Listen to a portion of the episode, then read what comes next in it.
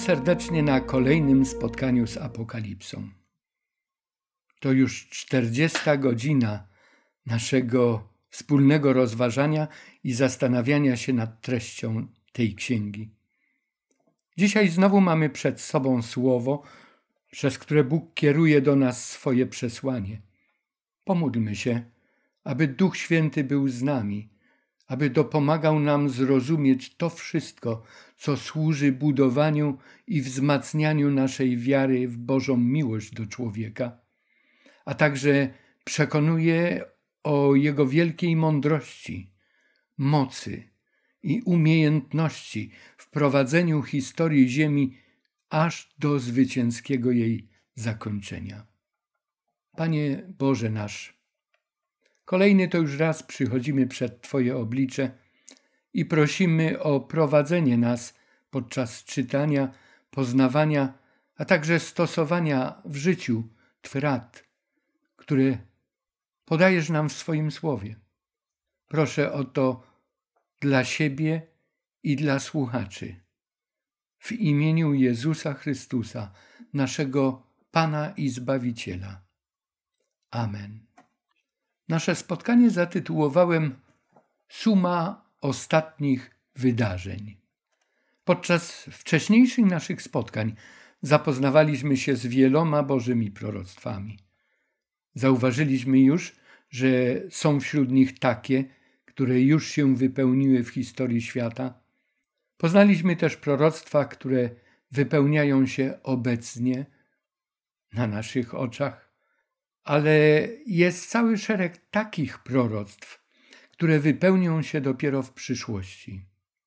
Dzisiaj będziemy zastanawiali się nad treścią dziewiętnastego rozdziału Apokalipsy, w którym znajdujemy nawiązania do wielu wcześniejszych wizji, jakie pokazano Janowi.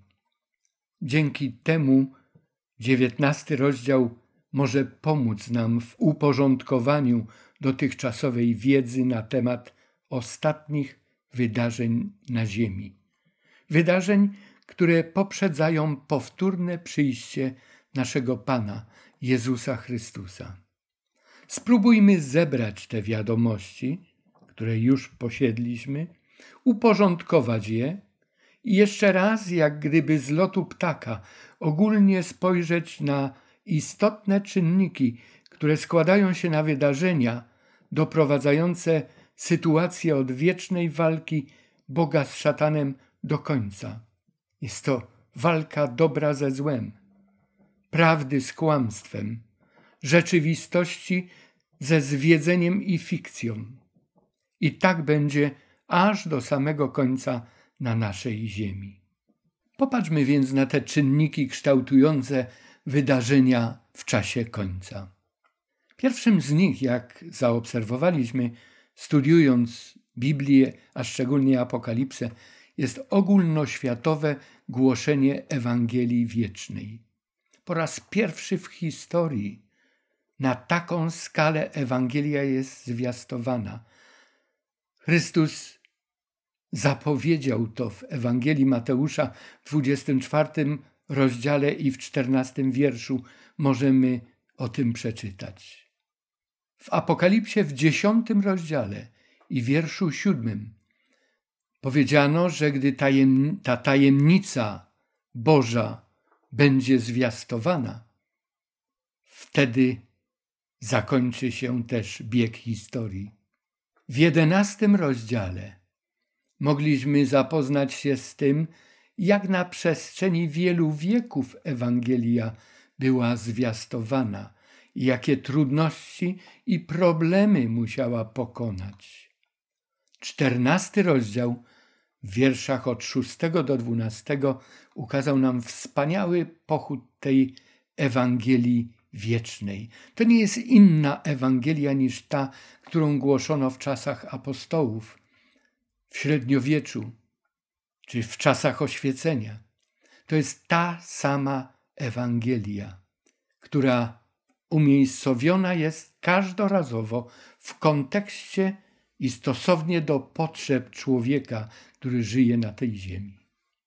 Drugim takim czynnikiem jest również ogólnoświatowe głoszenie fałszywej Ewangelii, innej Ewangelii. To jest ogólnoświatowe zwiedzenie. Trzynasty rozdział Apokalipsy, wiersze dwunasty do piętnastego. Szesnasty rozdział, wiersze trzynasty i czternasty. Drugi list do Tesaloniczan, trzeci rozdział od wiersza trzeciego i dziesiątego. Upewniają nas, że tak jak Ewangelia wieczna, Boża, radosna nowina o zbawieniu w Chrystusie jest głoszona, tak jest realizowane ogólnoświatowe zwiedzenie. Zaczęło się to w czasach apostolskich i trwać będzie aż do końca. Czas podejmowania decyzji to jest właśnie ten czas, kiedy słyszymy i jedną, i drugą ideologię, i tę Bożą, i tę ludzką. I znowu mamy szereg tekstów, które to potwierdzają. W wyniku podejmowania różnych decyzji przez ludzi, bo każdy ma wolną wolę, tworzą się takie federacje, nie tylko religijne, ale w końcu i religijno-polityczne, i ekonomiczne, i społeczne. Cały trzynasty rozdział i siedemnasty rozdział Apokalipsy naświetlają nam właśnie to tło. Ostatnia konfederacja, jak to czytamy w siedemnastym rozdziale, wierszu dwunastym, królów świata, dziesięciu królów, którzy dopiero w samej końcówce wstępują na widownię, na arenę historii, nastąpi w czasie końca. Te dwie ideologie zyskują zwolenników. Ewangelia Boża apeluje do każdego człowieka, aby oddał serce Chrystusowi, aby pozwolił mu zmienić swoje życie, ukierunkować na coś, co jest trwałe, wieczne, szlachetne, pełne empatii, pełne miłości do drugiego człowieka. Dowiadujemy się, że druga strona czyni podobnie, a nawet pokusi się o to, aby skazać i ograniczyć naśladowców Boga, skazać ich na zagładę. Apokalipsie, w dwunastym rozdziale czytamy, że smok, szatan, diabeł stoi za tą ideologią.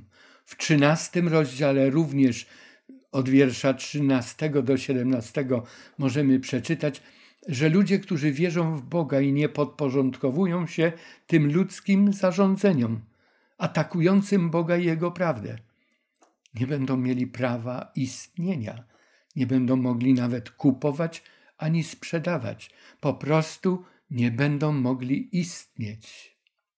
I tuż przed powtórnym przyjściem Chrystusa nastanie koniec czasu łaski dla całej ludzkości.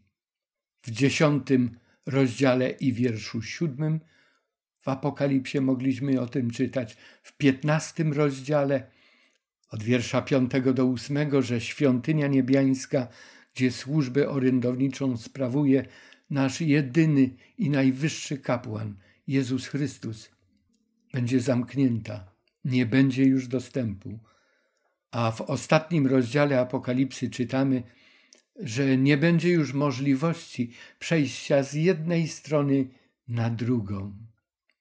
Ostatnia interwencja Boga w tym wielkim boju zaznaczona jest w szesnastym rozdziale i tam w wierszu dwunastym, a następnie w całym tym rozdziale i w siedemnastym rozdziale w wierszu czternastym. Ta ostatnia interwencja Boga w wielkim boju przeważy wyraźnie szale i doprowadzi do ostatecznego triumfu Boga i Jego prawdy. Wtedy też dojdzie do ataku ludzi oszukanych przez swoich przywódców, którzy zniszczą tych, którzy ich oszukiwali i zwodzili. Możemy o tym przeczytać w 17 rozdziale wierszu 16, a także jest to w obrazie wyschnięcia Eufratu, odnotowane w 16 rozdziale i wierszu 19. I chwalebny powrót Jezusa Chrystusa był opisywany już w szóstym rozdziale, w czternastym rozdziale i znowu ten obraz wraca w rozdziale dziewiętnastym, którym chcemy się właśnie teraz zająć. Tytułem wprowadzenia chciałbym zwrócić uwagę na to, że dziewiętnasty rozdział ukazuje wydarzenia pomiędzy rozpadem się Babilonu a ostatecznym zwycięstwem Boga nad grzechem na tej ziemi. Ten rozdział wprowadza też nas w wydarzenia, jakie nastąpią już po powrocie Jezusa Chrystusa na ziemię, a będziemy o nich czytać w dwudziestym rozdziale, w kolejnym naszym spotkaniu. W tym dziewiętnastym rozdziale spotykamy się też z przykładami częstego powracania w treści do już wcześniej opisywanych scen i wydarzeń. Autor łączy i utrwala w ten sposób te najważniejsze wątki proroctw, szczególnie w kwestii powrotu Jezusa Chrystusa i zniszczenia wszelkiej nieprawości. Dziewiętnasty rozdział dzieli się na cztery takie zasadnicze części. Pierwsze pięć tekstów to jeszcze kontynuacja treści, jak gdyby z osiemnastego rozdziału.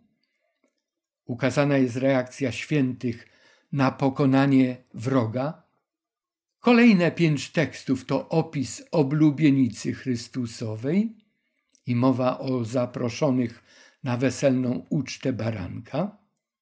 Następne sześć tekstów od 11 do 16 ukazana jest zwycięska armia nieba, która pod wodzą króla królów i pana panów sięga po zwycięstwo. I wreszcie wiersze od 17 do 21 to zniszczenie armii królów ziemi, tej ostatniej konfederacji, o której już przed chwilą wspomnieliśmy.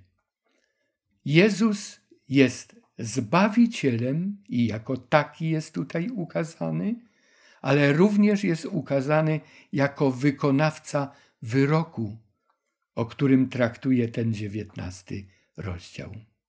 A teraz przejdźmy do czytania tego, co Jan zapisał w dziewiętnastym rozdziale. Potem usłyszałem jakby donośny głos licznego tłumu w niebie, który mówił Alleluja, zbawienie i chwała i moc Bogu naszemu. A więc spotykamy tutaj nawiązanie do scen już wcześniej w Apokalipsie opisanych, w siódmym rozdziale od wiersza dziewiątego do siedemnastego. Przypomnijmy sobie te słowa, ten opis. Potem widziałem, a oto tłum wielki, którego nikt nie mógł zliczyć, z każdego narodu, ze wszystkich plemion, ludów, języków, którzy stali przed tronem i przed barankiem, odzianych w szaty białe, z palmami w swych rękach. I wołali głosem donośnym, mówiąc: Zbawienie jest u Boga naszego, który siedzi na tronie i u baranka. Jan tutaj usłyszał głos tłumu, tłumu, który wcześniej oglądał już w siódmym rozdziale. Zastanawialiśmy się, kto tworzy tę wielką grupę zbawionych. Wiersz drugi. Gdyż prawdziwe i sprawiedliwe są sądy Jego, osądził bowiem wielką wszetecznicę, która skaziła ziemię wszeteczeństwem swoim, i pomścił na niej krew sług swoich. Sprawiedliwe sądy Boga. Mówiliśmy o tym i możemy przeczytać na nowo w piętnastym rozdziale wiersze trzeci i czwarty. W szesnastym rozdziale wiersze piąty do siódmego. Osądził wszetecznicę. Ten sąd nad wszetecznicą pokazany jest w siedemnastym rozdziale, w pierwszych sześciu tekstach. Pomścił krew sług swoich. Pamiętamy te sceny z szóstego rozdziału, wiersza dziewiątego i dziesiątego, gdzie dusze pobitych dla świadectwa Jezusowego wołały spod ołtarza, prosząc Boga o interwencję, o sąd. Uwzględnijmy też działania dwóch zwierząt opisane w trzynastym rozdziale, które strasznie mszczą się na dzieciach Bożych. Są to przykłady odniesień i tematycznego nawiązania do wielu wcześniejszych wizji, połączenie ich w jedną zwartą całość i osadzenie ich we właściwym kontekście czasowym. W wierszach trzecim i czwartym czytamy i rzekli powtórę Halleluja! I dym jej unosi się w górę na wieki wieków. I upadło dwudziestu czterech starców i cztery postacie i oddały pokłon Bogu siedzącemu na tronie, mówiąc Amen. Halleluja. Halleluja to jest hebrajski wyraz. Przekładzie na język polski oznacza chwalcie Jahwe. Takich wezwań, szczególnie w Starym Testamencie, jest wiele i one stanowią tło dla tego hymnu uwielbienia. Psalm 117. Chwalcie Pana wszystkie narody, wysławiajcie Go wszystkie ludy, albowiem łaska Jego jest można nad nami, a wierność Jego trwa na wieki. Alleluja! Inny aspekt w tych tekstach trzecim i czwartym. Dym jej, czyli dym zniszczenia tej wszetecznicy. Już mówiliśmy w siedemnastym rozdziale, ona została spalona. A spalone były tylko te wszetecznice, które wywodziły się z domu religijnego, ba, z domu najwyższego kapłana. Ta wszetecznica to dawny kościół chrześcijański, oblubienica Boga, która go zdradziła, która zmieniła jego przykazania, która odstąpiła od Pisma Świętego, od prostej nauki Ewangelii, a w to miejsce wprowadziła swoje nauki i dogmaty. Dym jej unosi się w górę na wieki wieków. Gdy studiowaliśmy czternasty rozdział i wiersz jedenasty, to tam również mowa była o tych, którzy na wieki wieków, Aion, Aionios, będą musieli ponie, ponieść konsekwencje. Ale przypominamy sobie, że na wieki wieków może oznaczać nieprzerwanie w czasie i bez końca, albo nieprzerwanie w czasie aż do ostatecznego skutku, aż do unicestwienia.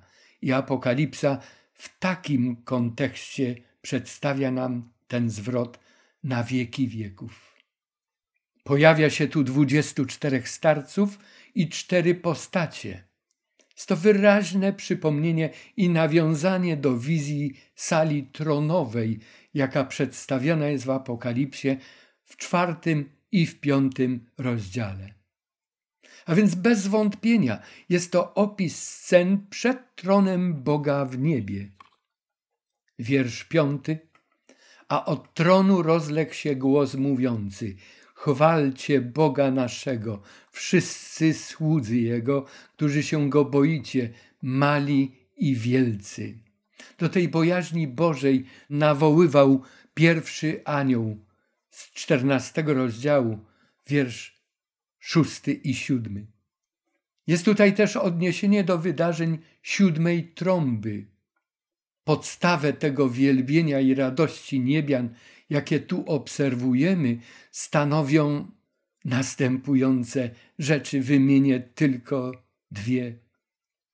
Wielka ulga dla dzieci Boga, dlatego że zostali wyzwoleni z cierpień i ucisków a z drugiej strony wspaniałe i sprawiedliwe działanie Boga, który dokonuje tego sądu. Sprawiedliwi mogą wreszcie czuć się bezpieczni. Mamy tutaj podobieństwo do pieśni wielbiącej Boga po przejściu Izraela przez Morze Czerwone. To jest Księga Wyjścia, piętnasty rozdział.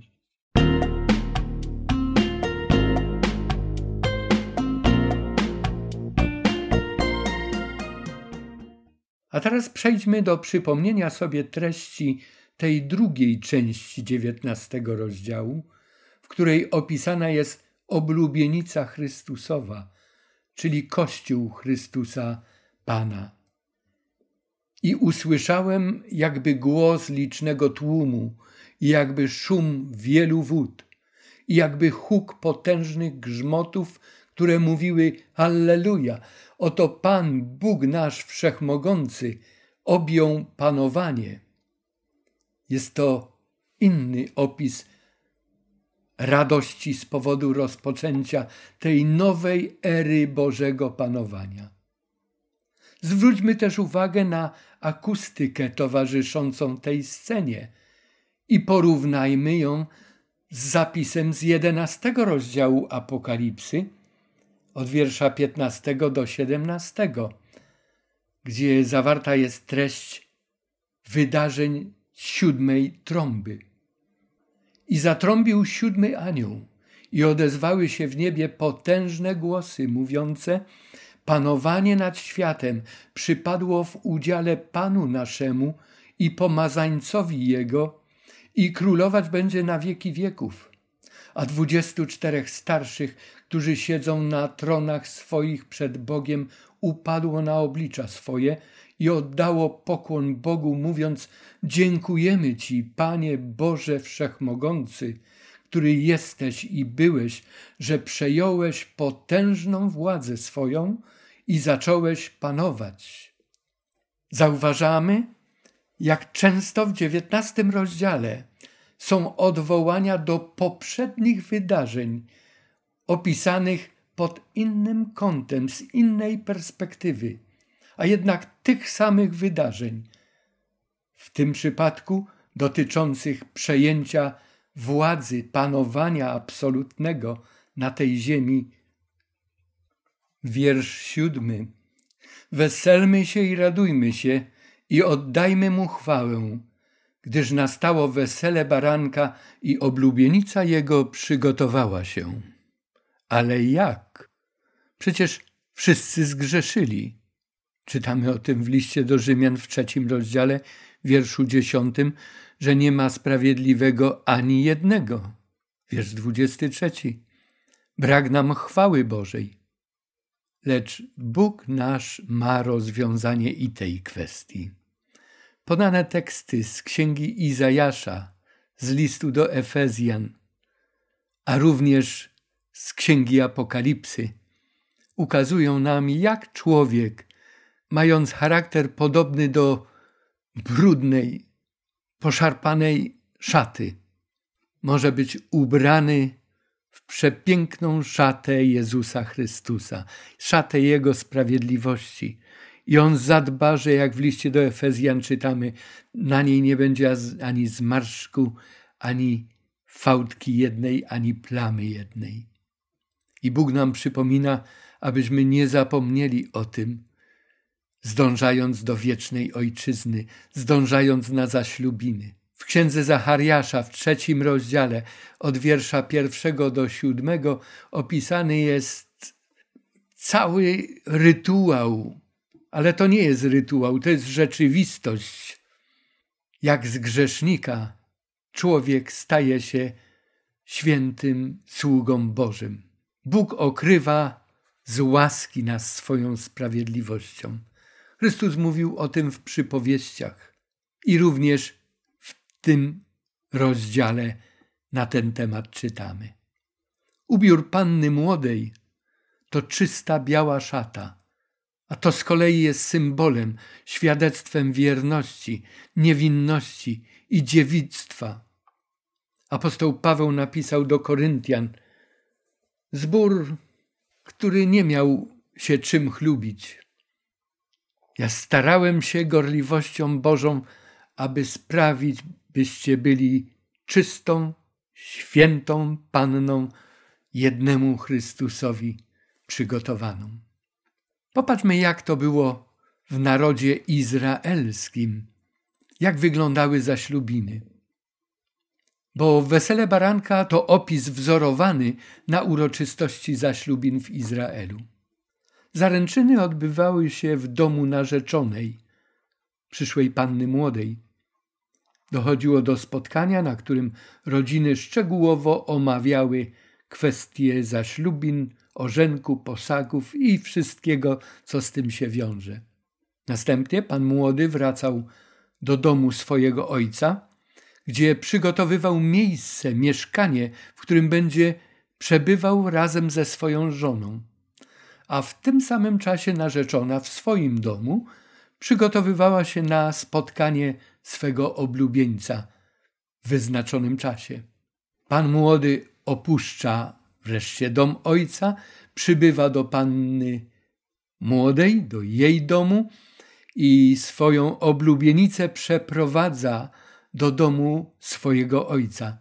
Tam też odbywa się uczta weselna. Apostoł Paweł w liście do Efezjan w piątym rozdziale, wierszu 31 i drugim napisał na przykładzie doświadczeń małżeństwa takie słowa.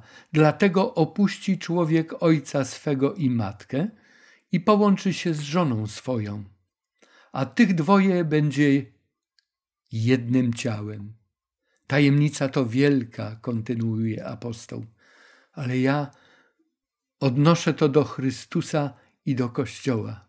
Jaki piękny obraz, ilustracja tego związku Chrystusa z Jego Kościołem jak oblubieniec z oblubienicą. I w wierszu ósmym dziewiętnastego rozdziału czytamy dano jej przyoblec się w czysty, lśniący bisior. A bisior oznacza sprawiedliwe uczynki świętych. Strój panny młodej, czysty i lśniący bisior, to coś, co wyraźnie kontrastuje z ubiorem kobiety wszetecznej, o czym czytaliśmy w 17 rozdziale wierszu czwartym. Sprawiedliwe uczynki świętych to jest ta szata. Dikajomata ton hagion. Oni przyjęli sprawiedliwość Chrystusa. Tak jak Paweł napisał w liście do Rzymian w piątym rozdziale, wiersze 18 i 19. I oni idą od tej pory za barankiem tam, gdzie on ich poprowadzi. Patrzenie poddanie się Bogu oraz naśladowanie wzoru, jaki mamy w Jezusie, powoduje zmiany w życiu grzesznych ludzi, zmiany w naszych charakterach. Nas, którzyśmy Go umiłowali. W drugim liście do Koryntian w trzecim rozdziale, wierszu osiemnastym, apostoł napisał patrząc odsłoniętym obliczem, a więc szczerze, bez masek, na chwałę Bożą, w to wyobrażenie przemienieni bywamy z chwały w chwałę, a sprawia to duch, który jest Panem. Pan, który jest duchem. Kim jest oblubienica barankowa? Zauważ podobieństwo do Nowego Jeruzalem, o czym czytamy w 21 rozdziale. Czy więc niewiasta, oblubienica to Kościół? czy Nowe Jeruzalem? Odpowiedź na te pytania nie jest trudna ani skomplikowana. Jest bardzo prosta, jest oczywista. Miasto bez mieszkańców samo w sobie jest obojętne. Nie posiada wartości moralnych. Dopiero święci przebywający w Nowej Jerozolimie wspólnie z tym miastem tworzą oblubienicę Chrystusa Pana. Są w tym mieszkaniu, które On dla nich przygotował. Wiersz dziewiąty informuje nas: Napisz i poleca Janowi: Napisz, błogosławieni są ci, którzy zaproszeni są na weselną ucztę baranka. i rzecze do mnie, to są prawdziwe słowa Boże. Kim są goście zaproszeni na weselną ucztę? Czy jest to może oblubienica? A może ktoś inny? Kto? Istnieje pewne niebezpieczeństwo posługiwania się logiką umysłu europejskiego, amerykańskiego, zachodniego stylu myślenia w wyjaśnianiu symboliki hebrajskiej. Celem treści zawartej w tym tekście jest przedstawienie doświadczeń Kościoła Bożego oraz ukazanie go w różnej perspektywie. W Piśmie Świętym lud Boży z jednej strony przedstawiany jest jako oblubienica, a z drugiej jako goście zaproszeni na ucztę. W jeszcze innym miejscu to są panny w orszaku ślubnym albo słudzy Pana. Przeczytajmy teksty i przypowieści z 22 rozdziału 25 Ewangelii Mateusza. Chodzi o jedną i tę samą grupę ludzi, różnie nazywanych. I upadłem mu do nóg, by mu oddać pokłon, a on rzecze do mnie nie czyń tego. Jam współsługa Twój i braci Twoich, którzy mają świadectwo Jezusa. Bogu oddaj pokłon. A świadectwem Jezusa jest duch proroctwa. Biblia przestrzega ludzi przed oddawaniem czci aniołom. Jan dwukrotnie spotkał się z odmową przyjęcia czci przez anioła. Tutaj w XIX rozdziale, jeszcze raz w rozdziale 22, wierszu 9. W liście do Kolosan Paweł powiedział, że ludzie wręcz poniżają się, oddając cześć aniołom.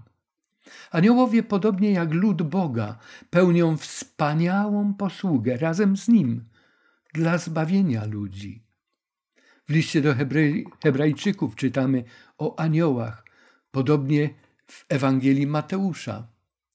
Świadectwo Jezusa to duch proroctwa, to kosztowny dar Boga dla Jego ludu w każdym czasie. Zamieszczam tutaj tylko teksty z Nowego Testamentu, pierwszy list do Koryntian i dwa teksty poza tym, który mamy na ekranie z Apokalipsy, a również z listu do Efezjan, które dowodzą takiej rzeczywistości. A teraz wchodzimy w treść trzeciej części rozdziału na temat zwycięskiej armii nieba.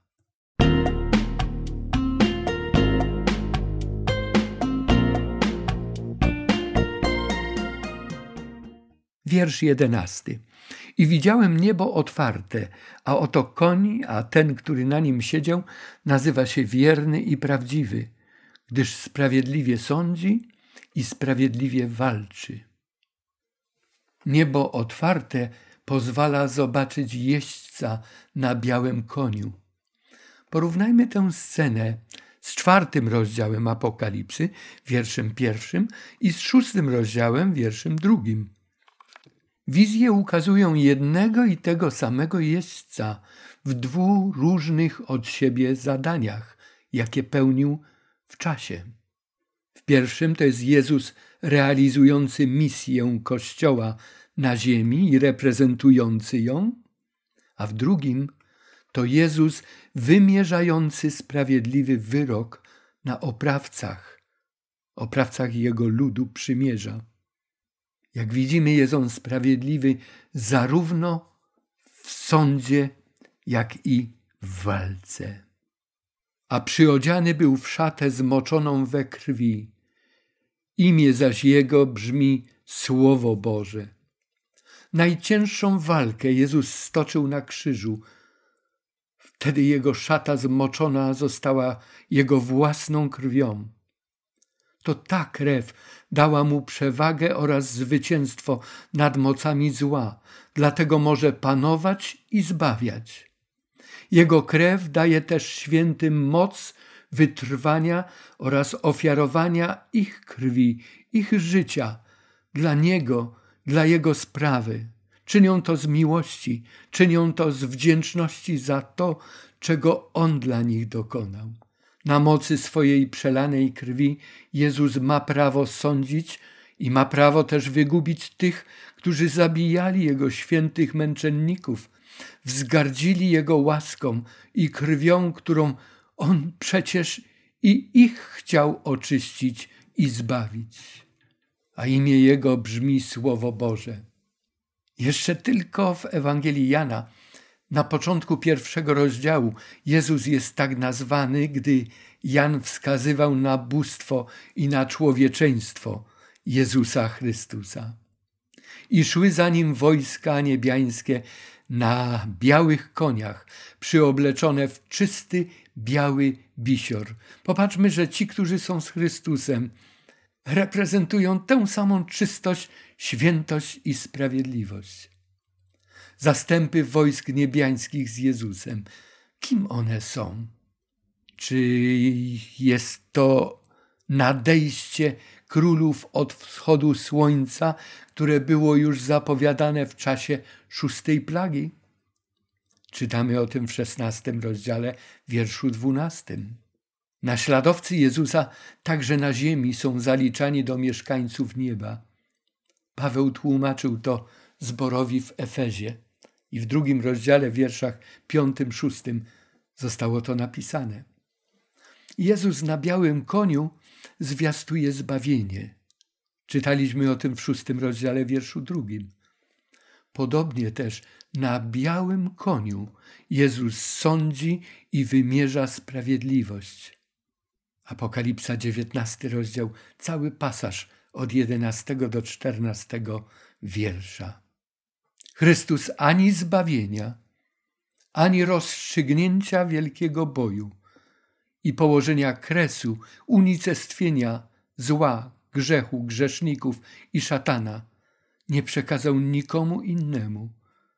W swojej czystości, bieli, sprawiedliwości sam to wykonuje. A z ust jego wychodzi ostry miecz, którym miał pobić narody i będzie nimi rządził laską żelazną. On sam też tłoczy kać wina zapalczywego gniewu Boga Wszechmogącego. Ostry miecz. Już w pierwszym i drugim rozdziale Apokalipsy czytaliśmy o znaczeniu tego miecza. Coraz więcej dowodów mamy na to, że jeźdźcem na białym koniu jest Jezus. Biblia dokumentuje, że jest to ten sam Jezus, który w rozdziale piątym przedstawiony był jako lew i baranek. Miecz z ust Jego pokonuje narody. W liście do Efezjan w szóstym rozdziale wierszu siedemnastym mamy wyjaśnione, że ten miecz to jest Słowo Boże, to jest miecz ducha.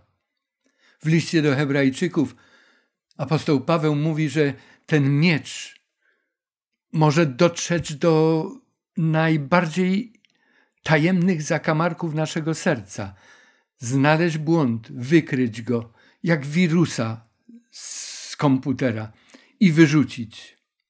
Ale jeżeli nie poddajemy się temu działaniu Słowa Bożego, to wtedy ten sam miecz który mógł nas uratować. Przypomni nam, co odrzuciliśmy, ale wtedy nie da się już zmienić stanowiska. Laska żelazna, o której czytamy w tym tekście, y, po raz pierwszy pojawia się w Psalmie drugim i wierszu dziewiątym, w tekście mesjanistycznym, który mówi o Jezusie Chrystusie i o tym, że On w taki sposób będzie panował. Podobnie w dwunastym rozdziale Apokalipsy w piątym wierszu, gdy to dziecię się urodziło, to również wspomniano o tej żelaznej lasce i jego panowaniu. W dziewiętnastym rozdziale mamy też nawiązania do czasu zapowiadanego w wizjach w czternastym rozdziale, gdzie ostrzegano czcicieli zwierzęcia, obrazu jego, i przyjmowaniu Jego znamienia, a także w tym samym rozdziale, gdzie mowa jest o, winobra, o winobraniu. W szesnastym rozdziale w tym tekście podanym od 17 do 21 wiersza, jest opis wydarzeń, jakie następują podczas siódmej plagi. Rozdziały 17 i 18 opisują, jak Chrystus rozprawia się z Babilonem. Na poprzednich spotkaniach zapoznaliśmy się już z reakcjami królów i władców na upadek Babilonu. Na początku XIX rozdziału pokazana była też reakcja świętych i nieba na to, co stało się z Babilonem. A teraz uwaga króla królów skupia się na tym, co pozostało jeszcze z ogólnoświatowych związków, tych konfederacji. Kać wina zapalczywego gniewu Boga. Jest to nawiązanie do tego żniwa niepobożnych z 14 rozdziału wierszy od 18 do 20. Konkretnie tam też jest mowa o zniszczeniu wszelkiego zła i nieprawości. W wierszu szesnastym czytamy, że na szacie i na biodrze swym ma wypisane imię Król Królów i Pan Panów. Szata i biodro to symbole czystości, sprawiedliwości, potęgi, mocy i mądrości. Król Królów i Pan Panów to przypomnienie tej prawdy wyrażonej już w informacji w siedemnastym rozdziale, wierszu czternastym, że Jezus jest królem królów i to Jezus jest Panem Panów.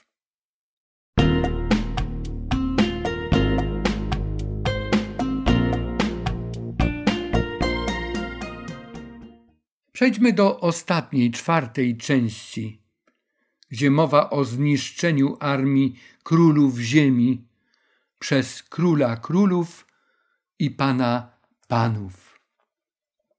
I widziałem jednego anioła, stojącego w słońcu i zawołał głosem donośnym, mówiąc wszystkim ptakom latającym pośrodkiem nieba: Nurze, zbierzcie się na wielką ucztę Bożą. Znowu zauważamy serię skojarzeń z treściami już poznanymi w poprzednich wizjach. Anioł stojący w słońcu. Słońce, ten symbol, był związany z niewiastą, z Kościołem Bożym, a więc z prawdą, sprawiedliwością, światłem. Ptaki, o nich mowa była w ósmym rozdziale, w trzynastym wierszu. W Ewangelii Łukasza w 17 rozdziale, wierszu 37, Pan Jezus o nich mówi w kontekście swojego powtórnego przyjścia. To są drapieżniki, które rozpoczynają swoje dzieło wszędzie tam, gdzie jest śmierć. Środek nieba. Przez pośrodek nieba, jak czytaliśmy, leciał również anioł z poselstwem Ewangelii, czternasty rozdział, wiersz szósty. Działo się to na całej ziemi, a w tej chwili ta ziemia jest pobojowiskiem. Mowa w dziewiętnastym rozdziale jest o dwóch ucztach, dwóch wieczerzach, jak niektóre przekłady to oddają. Jest to uczta wesela barankowego w niebie i uczta Boża dla ptactwa na ziemi, związana z pożogą grzechu, zła i nieprawości, buntu. Kolejny wiersz mówi do tych ptaków, by jeść ciała królów i ciała wodzów, i ciała mocarzy, i ciała koni oraz ich jeźdźców, i ciała wszystkich wolnych i niewolników, małych i wielkich. Mowa o zniszczeniu grzeszników przy powtórnym przyjściu Chrystusa tych wszystkich, którzy z nim walczyli. A następnie, tuż przed jego powrotem, tak bardzo byli przerażeni, że w szóstym rozdziale Jan, oglądając te sceny, napisał wszyscy królowie ziemi, możnowładcy, wodzowie, bogacze, mocarze, wszyscy niewolnicy i wolni ukryli się w jaskiniach i skałach górskich i mówili do gór i skał, padnijcie na nas, zakryjcie nas przed obliczem tego, który siedzi na tronie i przed gniewem baranka, albowiem nastał ów wielki dzień ich gniewu i któż się ostać może? I widziałem zwierzę, napisał Jan, i królów ziemi, i wojska ich, zebrane, by stoczyć bój z tym, który siedzi na koniu oraz z jego wojskiem. Jeszcze raz widzimy tę konfederację polityczno-społeczną i jej zacietrzewienie. Chociaż Babilon już się rozpadł, to jego części składowe nadal walczą z królem królów Język opisu podobny jest do tego z rozdziału 17, wiersza 14. Do tej walki mobilizowały ich trzy nieczyste duchy, podobne do żab. Pamiętamy jeszcze te treści z 16 rozdziału, wiersza 14? To się dzieje podczas szóstej plagi. Cały ten wysiłek mocy przeciwnych Bogu jednak idzie na marne. I pojmane zostało zwierzę, a wraz z nim fałszywy prorok, który przed nim czynił cuda, jakimi zwiódł tych, którzy przyjęli znamie zwierzęcia i oddawali pokłon posągowi jego. Zostali oni obaj wrzuceni żywcem do jeziora ognistego, gorejącego siarką. Zwróćmy uwagę, że Tutaj przeniesiona jest myśl do trzynastego rozdziału Apokalipsy, gdzie jest mowa o zwierzęciu, o znamieniu, o posągu zwierzęcia. Ta koalicja babilońska składała się ze smoka, zwierzęcia z morza i z fałszywego proroka. Do nich dołączyli później królowie ziemi, którzy w końcówce doprowadzili do rozdarcia Babilonu na trzy części. To było w szesnastym rozdziale i wierszu dziewiętnastym. To jest podczas siódmej plagi. Królowie ziemi zostali pobici przez jeźdźca na białym koniu. Teraz dowiadujemy się o losie kolejnych dwóch członów tej upadłej koalicji. Zwierzę z morza i zwierzę z ziemi później w Apokalipsie nazywane fałszywym prorokiem. Pomimo takiej przebiegłości, podstępu, siły, zarówno zwierzę, jak i fałszywy prorok zostali ograniczeni w swoich zwiedzeniach i ukarani. Jezioro ogniste, o którym czytaliśmy w czternastym rozdziale, widzimy jeszcze później, nawet po milenium, 20 rozdział, wiersze 10, 14, 15. Czy wydarzenia opisane w 19 rozdziale i wierszu 20, czyli w tym, który mamy na ekranie, i 20 rozdziale, wierszu 14, dotyczą tego samego czasu? Pozostawmy tę sprawę jako otwartą, dobrze? Podczas następnego spotkania, gdy czytać będziemy 20 rozdział, to się wszystko wyjaśni. A pozostali, czytamy w wierszu 21, byli pobici mieczem wychodzącym z ust jeźdźca na koniu i wszystkie ptaki nasyciły się ich ciałami. Kto dokonał zniszczenia? Kto pobił tych wrogów? O tym już mówiłem. Jezus nie zleca nikomu wykonania wyroku na bezbożnych czyni to osobiście. On, który z miłości do grzeszników umarł na krzyżu, teraz bierze na siebie tę niezwykłą odpowiedzialność za oczyszczenie ziemi, za zniszczenie grzechu oraz tych wszystkich, którzy zamiast życia z nim, sami z własnej woli wybrali sobie grzech, bunt, śmierć a więc unicestwienie. Grzech jak rak musi być wycięty z kosmosu, aby wszystkie Boże stworzenia mogły żyć na wieki bez strachu, bez bólu, bez łez, bez cierpienia, bez śmierci. Czy z tego studium moglibyśmy wyciągnąć dla siebie jakieś lekcje dla naszego ducha? Kilka takich lekcji chcę Wam przedstawić, takich myśli. Działanie Boga, który nas stworzył i za nas oddał swoje życie, chociaż często dla nas niezrozumiałe, to jednak zawsze jest słuszne, a szczególnie wyraźnie możemy to oglądać w końcówce Jego działania. Nasza przynależność do Jezusa charakteryzuje się tym, że życie to jest spokojne, zaangażowane w przygotowania do życia w wieczności.